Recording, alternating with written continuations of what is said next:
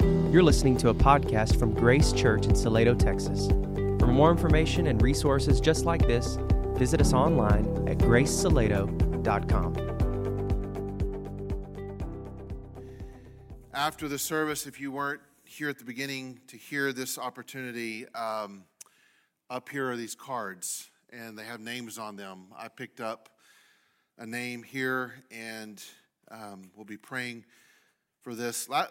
Last couple years, I, I said out loud the card's name that I brought up, and then that made that kid nervous all week that the pastor was praying for him. So didn't want to do that this time.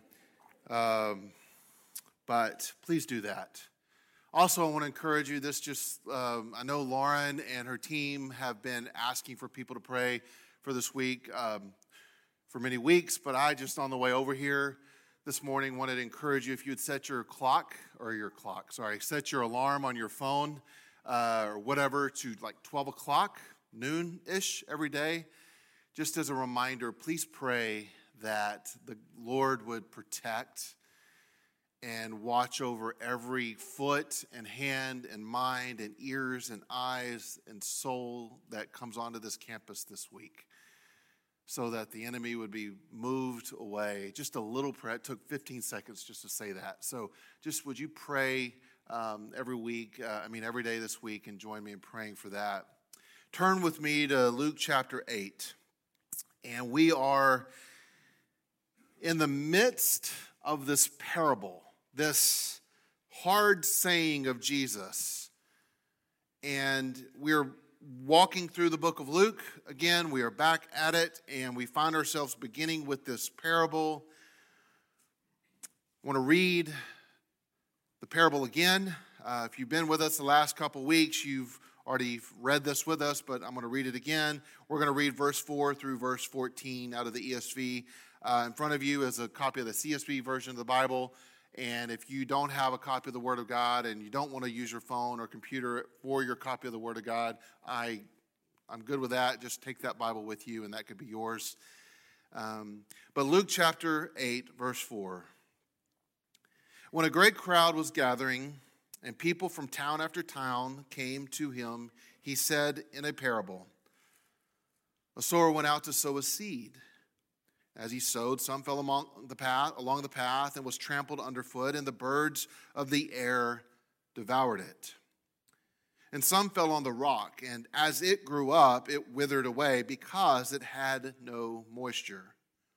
Some fell among the thorns, and the thorns grew up with it and choked it. Some fell unto the good soil, and it grew, and it yielded a hundredfold. And he said these things, and he called out, He who has ears to hear, let him hear. And when the disciples asked him what this parable meant, he said, To you it has been given to know the secrets of the kingdom of God, but for others they are in parables, so that seeing they may not see, and hearing they may not understand. Now, the parable is this the seed is the word of God. The ones along the path are those who have heard. Then the devil comes and takes away the word from their hearts so that they may not believe and be saved. And the ones on the rock are those who, when they hear the word, they receive it with joy, but these have no root. They believe for a while, and in time of testing, they fall away. The verse 14. And as for what fell among the thorns, they are those who hear, but as they go on their way, they are choked by the cares, the riches, and the pleasures of life, and their fruit does not mature. This is the word of the Lord.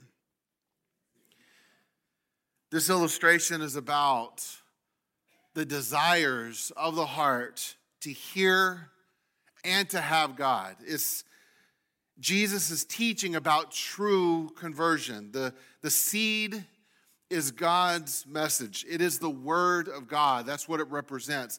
And the message does not change. It does not change no matter where it is broadcast to, whether it's along the path, whether it's along the rocks, whether it's along the, the, the thorny or the good soil. The seed is the seed, it is the message. The message is the message. The truth of God's word is the truth of God's word. The word of God is the word of God. It is not to be tweaked, adjusted, softened, transitioned, deconstructed, or changed for any person, for any season, for any reason, for any generation. It's the seed, it's the word of God. It is what it is, and it's going to be cast where it's cast. The sower is the one speaking or spreading the word of God. It's the one casting it out. And in this parable, likely Jesus is referring to himself. And although we know that there are other sowers of the word of God that come after Jesus, the broadcaster here, Jesus, we should say, just take the moment just to say this Jesus, like the word of God, is unchanging we should note that Jesus does not change. Like the Word, His Word does not change. He is the same yesterday, today, and forever. He never changes. He doesn't transition. He doesn't transform, deconstruct. He doesn't evolve with generations. He doesn't come into some sort of scientific discovery and learn a different way to do ministry to whomever. Jesus is the same for every season, for every reason, for every generation, and every age group. Then we have the soil seed, the sower, the soil. And the soil is what the parable is really about. It's about the conditions of the heart. And the soil, however, the other two don't change. The soil changes. The soil is different, and it, the soil must adjust to the work of the seed and the message of the sower. Every generation has different types of soil mixed in it. There's not a, this isn't a generational passage. This isn't a, an era of time passage. This isn't like, okay, the hard pan was for the people then, and now we're all the way and we're at this arrived time where we're good soil. No, we see in our day, probably in this room, there are people with hard hearts, people with rocky soil and thorny soil and good soil. This is an important parable about the conditions of our heart, the condition of our hearts. Our, as hearers of the word, when we get into this parable, what we should be doing in these three weeks, four weeks or so, we should be asking this question Is this me? As we explore, we should be asking in this parable, in regards to hearing the word of God, we should be asking, Am I indifferent? and hardened to the Word of God? Am I impulsive but shallow to the Word of God? Am I preoccupied and anxious when it comes to the Word of God? Am I receptive and responsive to the Word of God? Where, where are we in this? I encourage you to join me in praying every time you come to God's Word and read God's Word, something like what we read in Psalm 139, which says, This is a heart cry prayer Search me, O God, and know my heart. Try me and know my thoughts, and see if there is any grievous way in me, and lead me in the way of everlasting. In fact, that should be our prayer every time we come to the Word of God. And you might have to cheat like I do and put that very prayer right here at the beginning of your Word of God. So before you even go have your quiet time and get into your reading plan, you have to look and be reminded to even ask God that before you turn in and start to dive into His Word. It is the prayer Search me, try me, lead me to an everlasting way. I want you to lead me, God, into something that's going to last. What I'm about to read, let it stick, let it plant, and let it grow to everlasting. So, the last couple weeks, here's what we looked at. If you've not joined us, here's a little snapshot of the two soils we have already looked at. First, we looked at the hard soil, which is the indifferent, the hard heart. This is the person who hears the word but doesn't really listen with the intent to be changed by the word. They won't submit to the word. They hear it, but it's more like, I, hear you, but I don't really care enough about it to apply what you're saying to my life. Or what the word is saying, what the Bible's teaching doesn't really fix every single thing on this moment in my life, so I'm just going to reject all of it altogether. It's kind of this approach of whatever, preacher, that's nothing new than what was said 2,000 years. That's nothing new than what was said. Give me something new. The word's old.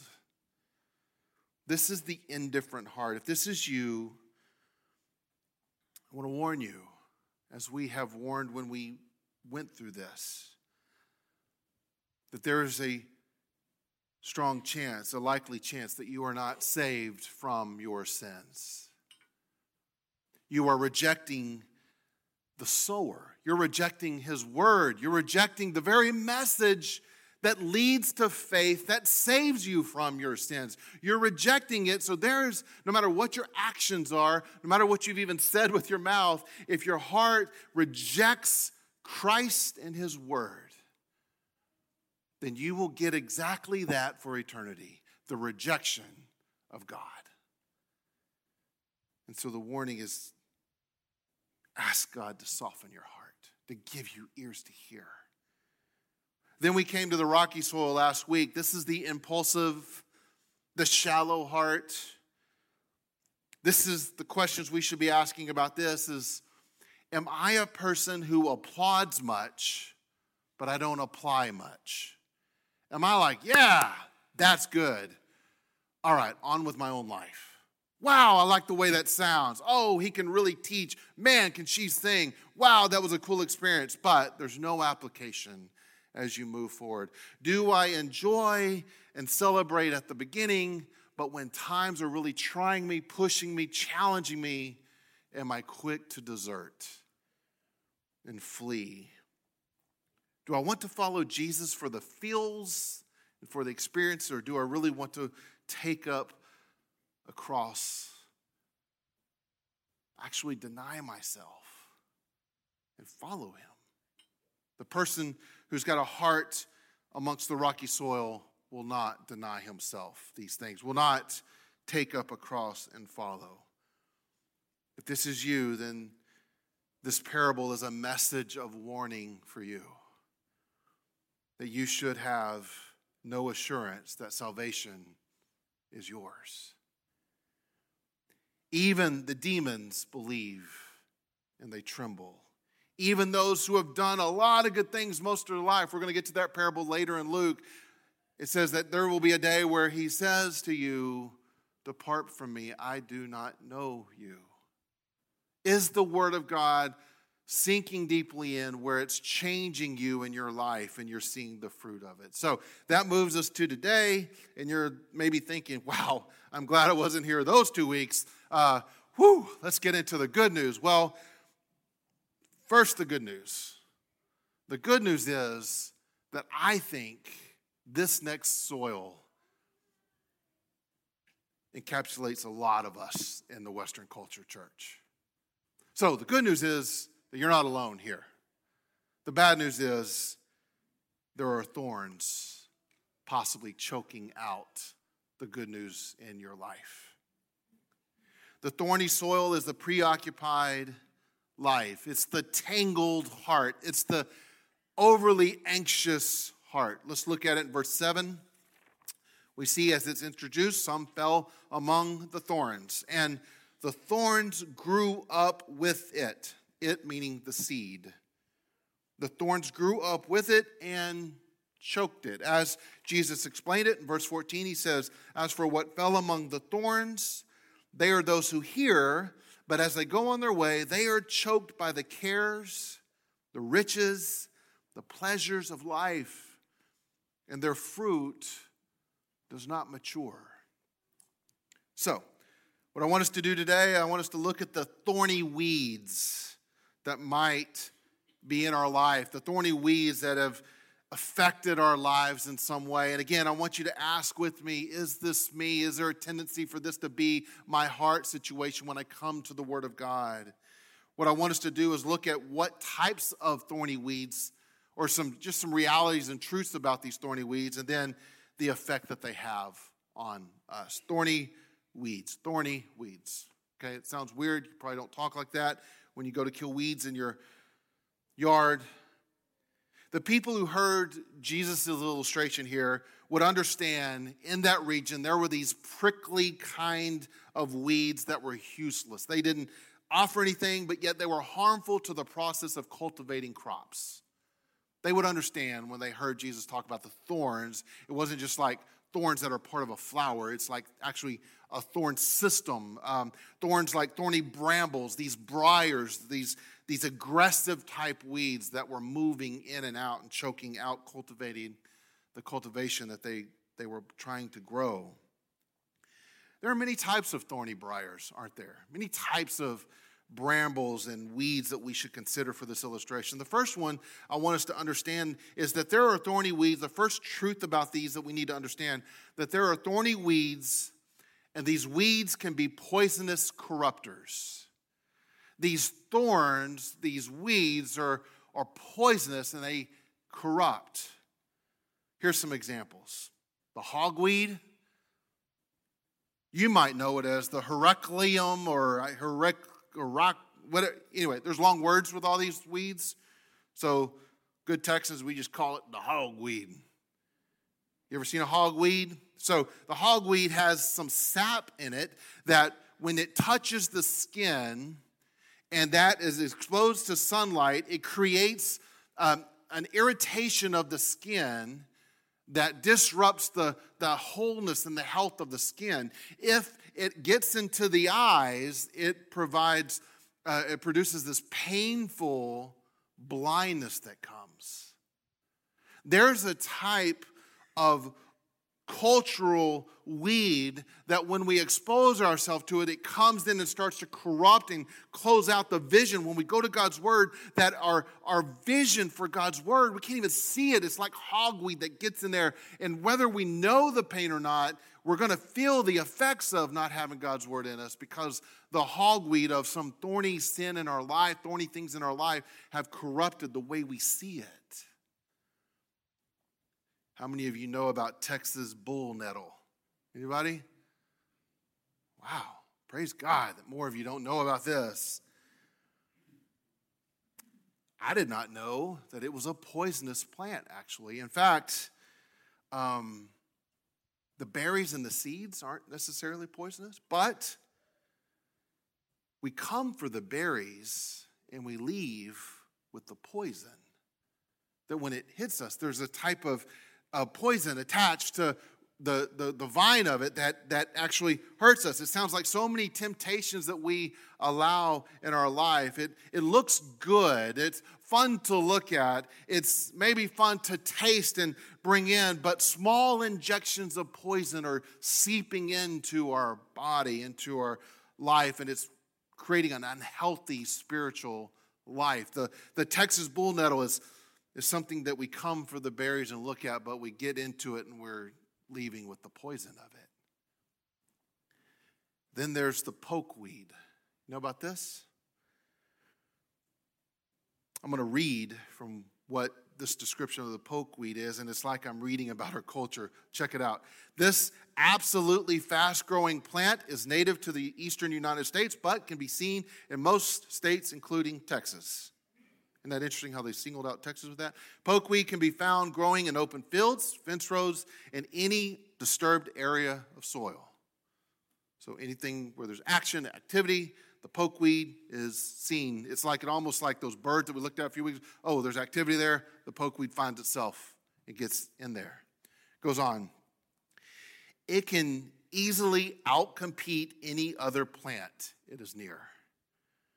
This plant has large green leaves and produces dark berries in the fall, but don't worry about not being able to spot out this beast. Its incredible height will make it stand out. Every part of the pokeweed is poisonous, including the berries. In our cultures, in our culture, sorry, in our world, we can see the thorns, can't we? Sometimes they're as noticeable to us as pokeweed. Like, like it, like there's no doubting that's sin, that's a problem, that's gonna corrupt my life, that's gonna be something that's gonna crowd out, push out the truth of God's word in my life. It's going to overcome and dominate the truths and the beauty of God's word. We see this happening in our culture, don't we? We are just maybe afraid to call it out for what it is. The poison has outgrown what is beautiful, that it's even transformed what we call beautiful. The effect of our culture is like that of the pokeweed taken over what should be not called beautiful art, we call beautiful art. How else do you describe the rampant use and the protection of pornography if we don't call it free speech and art? That's how it's protected. It is an art. This pornography, this, all of this stuff, with all of these labels and all these indexes, is free speech. It's, it's like this pokeweed, it's just dominating our language. How else do we dedicate a whole month and dare people say it's not beautiful? Dare people say it's not artistic expression of God's beauty? In fact, the whole idea of Imago Dei is corrupted by thorny, pokeweed type sinful culture crowding out what is reserved for true beauty of the image of God. The berries may look nice, the flower might look pretty, they might even be enjoyable, it might even be overwhelming in taste, but it's corrupting our lives with the poison of it. They corrupt what is good, what is pure. I wonder if we've welcomed any of these poisonous corruptors into our life, or at what level have we invited it into our homes, into our family life, these thorny weeds that are choking out God's word. Second thing about these thorny weeds I want us to understand is that not only are they poisonous corruptors, they can be stranglers and chokers. I introduced to you the wisteria weed. You know that weed? Many circling vines that tightly wrap themselves around tree trunks. Think about that. Vines wrapping around tree trunks.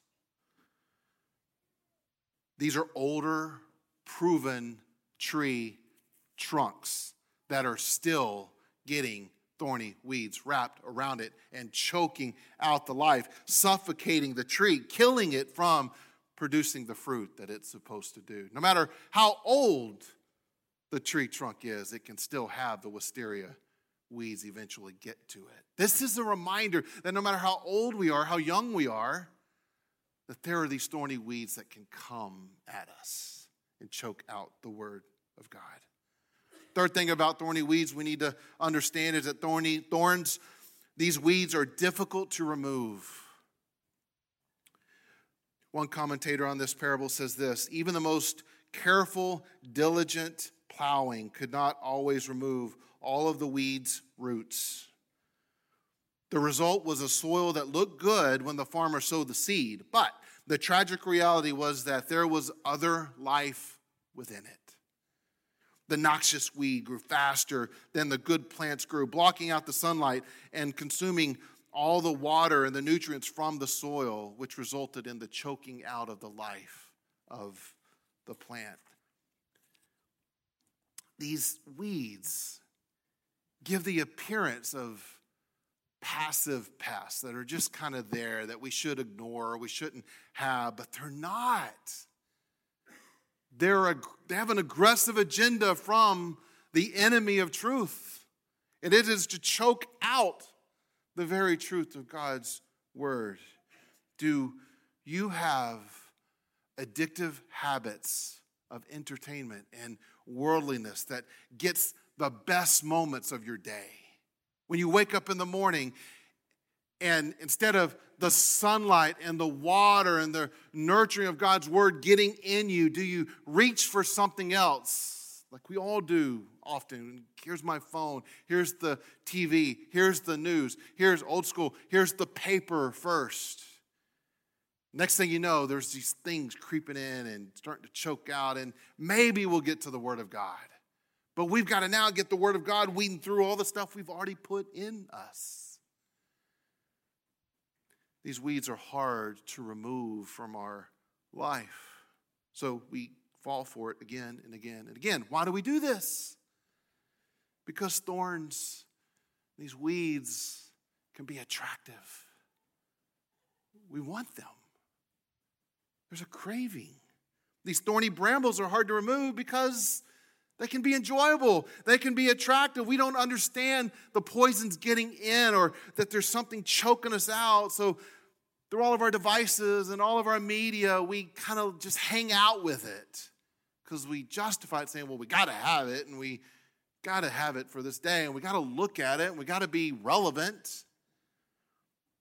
So we hold on to them like these berries and these flowers that we feel like we got to have. We're just getting choked out. Fifth thing is that thorns, we notice here in this parable that the thorns grow up with the seed. Did you notice that, verse 7? When he talks about it, he says, Some fell amongst the thorns, and the thorns grew up with it. Grew up with it. The thorns grew up with it and choked it out. They may not be seen, they may not be that obvious, but what we do know about weeds and thorns and these habits of sin and worldliness in our life is they will grow up as we grow up. There's a pace to it. The more we keep letting it in, the more it just keeps advancing on us. So, whether it's poisonous corruptors that we allow in our lives, whether it's strangling chokers that are coming into our life, whether it's the thorny weed, weeds that we just can't let go of, that, that we love so much, that are growing up with us, Jesus presents this parable as a warning. I want you to hear the truth. I don't want these thorns in your life. There's, I don't want you to be choked out by this.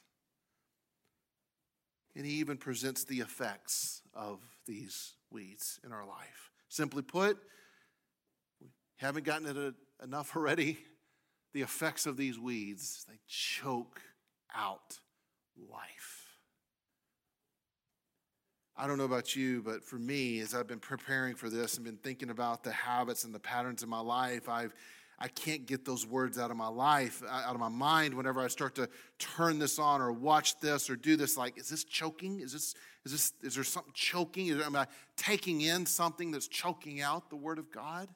I think that's good. I mean, it's a reminder that Jesus would want me to, to not put anything in my life that's choking it out. And so we see here in verse 14 three ways that these thorns choke out the word of God. Verse 14, we see it. Let's look at it.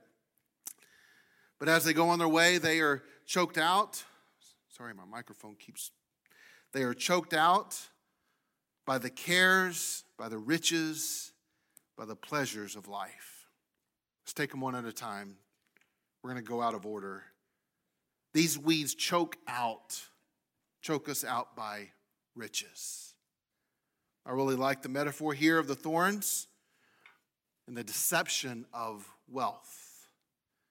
It's so easy to point out in others a life that we think that they're being corrupted by wealth. We think, well, they have money, so they must be corrupted. That's not what this is saying. It's ultimately about competing treasures. The pursuit of and the priority of riches in our life is like thorns that is choking out the truth of God's word. We know what the pursuit of riches looks like, don't we? You don't have to have a lot of money to be pursuing riches. In fact, sometimes it's the not having that makes us want it all the more. I got to have this. I need to have more of this. They got this. I need to try to get that. Why do they have this and I don't have that? This doesn't work out. I need to do this, so I'm going to forego what God's telling me to do here because I got to have more of this. I got to get more of this. To me, this is like the wisteria weed that we just talked about. Let us accumulate and accumulate and go and go and go and get and get and get. And this materialism and this anxiety that goes along with it just is strangling us. Before we know it, decades go by and we look back and say, How did we get down over here? I lost all these opportunities to have this treasure of God's word in me and in my family. And now I've got kids that are launching into treasure seeking their whole life. Eventually, we feel less dependent on God and His promises and more dependent on stuff. We stop His kingdom being first. Instead, we start our day thinking our kingdom is the most important thing to build. This is how we are choked out by riches. We're going to look at in several weeks Luke 12. We're going to look again in Luke 18. But in Luke 6, we see an oracle, a pronouncement of Christ, which we know as an oracle of woe. And one of those is this Woe to you who are rich, for you have received your consolation. Woe to you who pursue riches. Woe to you who that's your goal is to get rich, to get wealthy. Okay, in this kingdom, you got it. But you're forsaking the kingdom of God to get your own kingdom of riches. And then in Luke 12, we're going to see where Jesus says, Where your treasure is, there your heart is also. It is about your heart, it's about what you're pursuing. And one of the things the weeds does is it, it, it reveals to us that I got a heart for money and stuff and materialism and provision more than I do have a heart for God's kingdom. Have you ever considered if your pursuit of or your priority for worldly treasures is working against your growth in God? It's working against your materialism that has a stranglehold on how and when you look at God's word and apply it. Perhaps the thorn of riches is choking out this in your life. In Timothy, Paul writes, Those who desire to be rich fall into a temptation. He doesn't say the desire to be rich is a sin. It says the desire of rich comes with a temptation that we can fall into, into a snare, into many senseless and harmful desires that plunge people into ruin and destruction. It goes on to say, for the love of money is the root of all kinds of evil. Not money, not wealth, not riches. It's the love of it. It's the craving. Goes on to say, it is through this craving that some have wandered away from the faith and pierced themselves with many pangs. I like the analogy, the piercing, the thorns of the riches, because we love and pursue wealth. It's not just worldly treasures that choke out our spiritual growth, it's, it's the worldly pleasures. It's not just the treasures, it's the pleasures. In verse 14, we see that we are also choked out by the pleasures of life. Just as wealth and riches are about competing treasures, these thorns reveal competing pleasures in our life. The pursuit of and the friendship with worldliness. We see this. I know I see this on the devices that I have, on the stuff I accumulate, what I want to entertain myself with. I see in my life and sometimes in, in where I have to look and see, oh, that's a thorn. That's something that's choking this out. It's like hogweed and bull nettle. I like the berry, but I'm getting poisoned by the intake of it. But I like it. It's a powerful draw. It's a it's alluring. I won't flood our time with statistics about phone usage versus Bible usage. But I want to encourage you to pick up the book 12 Ways Your Phone is Changing You. And it was written years ago. It's a reminder, and I'm not saying that we should, okay, let's all, okay, let's be different at grace and go throw our phones away. That's not what I'm saying. What I'm saying is we got to be watchful and careful that the pleasures we get from our phone isn't robbing us from the pleasures that we can get from God's Word. Just do a budget of your, here's how much I'm on the phone, here's how much I'm in meditating on God's Word. A love for this world will corrupt the way we look at the word of God and apply it in our life. Let's let me give you an example of how this can be like pokeweed. Where we know what it is, we see it a mile away, but it still comes and creeps in on us. Before we do that, I just want to say at age 51, I'm still surprised by two things. First of all, I'm surprised, surprised that I'm surprised by this, but I'm still so surprised how worldly the Christian church has grown to be. Here's an example. Daniel's going to put up on the screen 1 John chapter 2 verse 15 and 17. And it couldn't be more plain.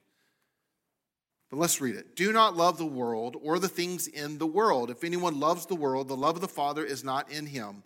For all that is in the world, the desires of the flesh, the desires of the eyes, and the pride of life is not from the Father, but it's from the world. And the world is passing away along with its desires, but whoever does the will of God abides forever. Now, how do you apply that?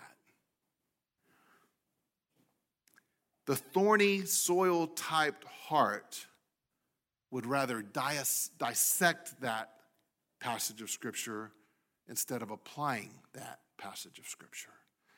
The thorny soil of life wants to do this kind of work with the text. You keep looking at the text, but here's the way it's interpreted in churches all across our land something like this Do not do some of the things that sinners do. In fact, love the sinners.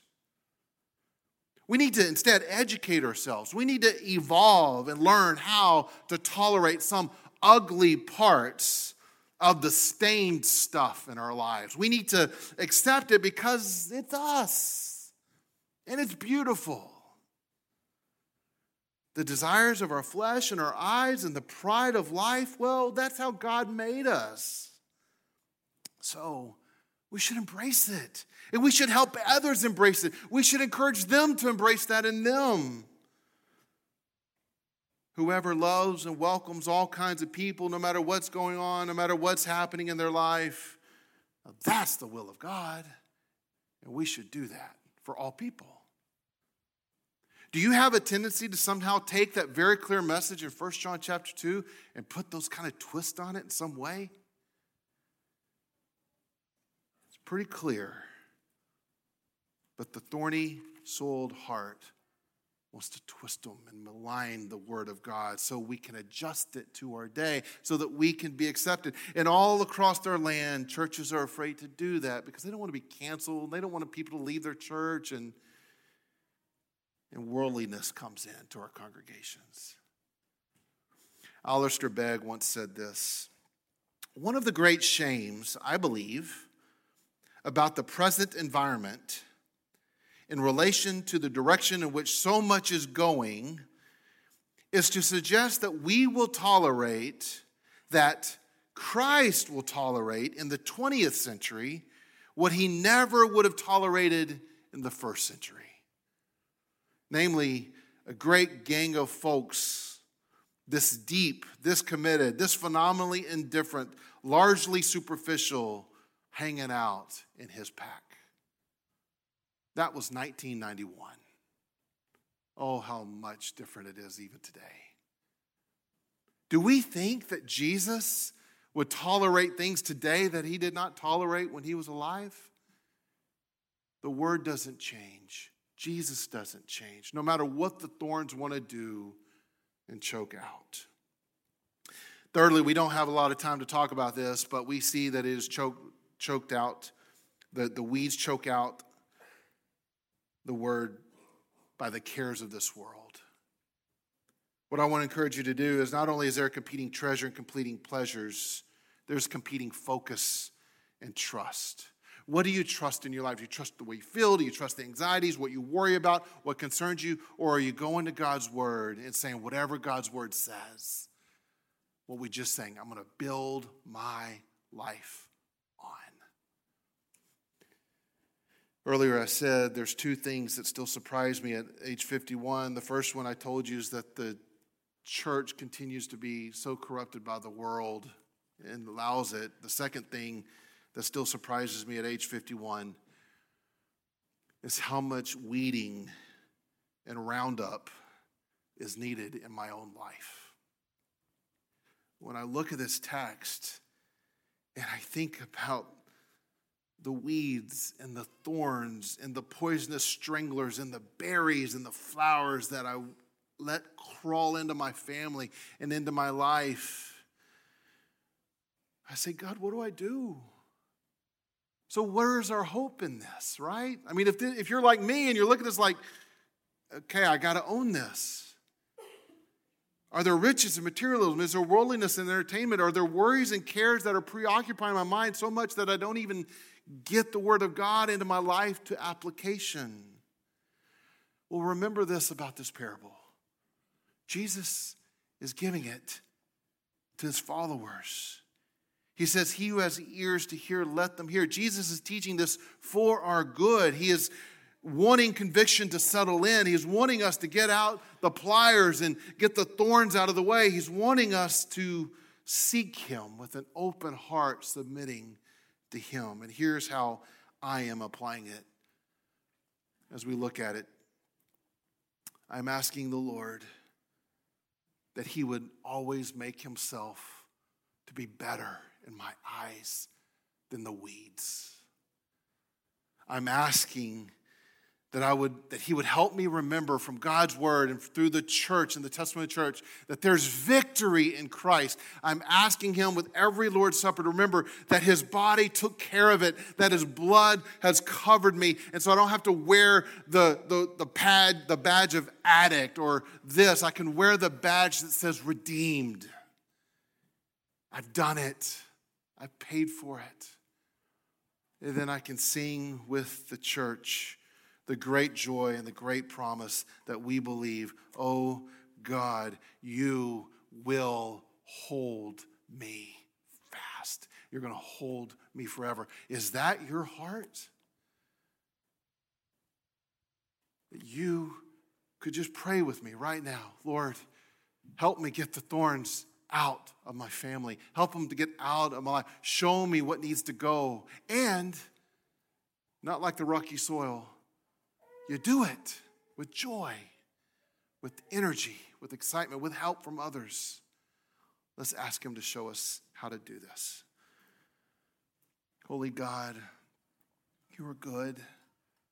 We sing about it. We we want to live in the world knowing that you are sovereign and you're good. And we also, God, need you to till the soil of our heart. Where there's a dead heart in this room, I pray, oh God, right now you would give it breath and you'd give it life and that, that you would remove whatever's in the way of us hearing and doing the Word of God show us where materialism is choking out the beauty and the truth of God's word in our ministries and our lives. Show us where the fun things that we let into our life is, is slowly but surely poisoning us. And show us, O oh Lord, where we are anxious, preoccupied, and worried, that we would just lay them at your feet and remembering that you are holding us forever. Do this work, O oh Lord, I beg you and I pray in Jesus' name.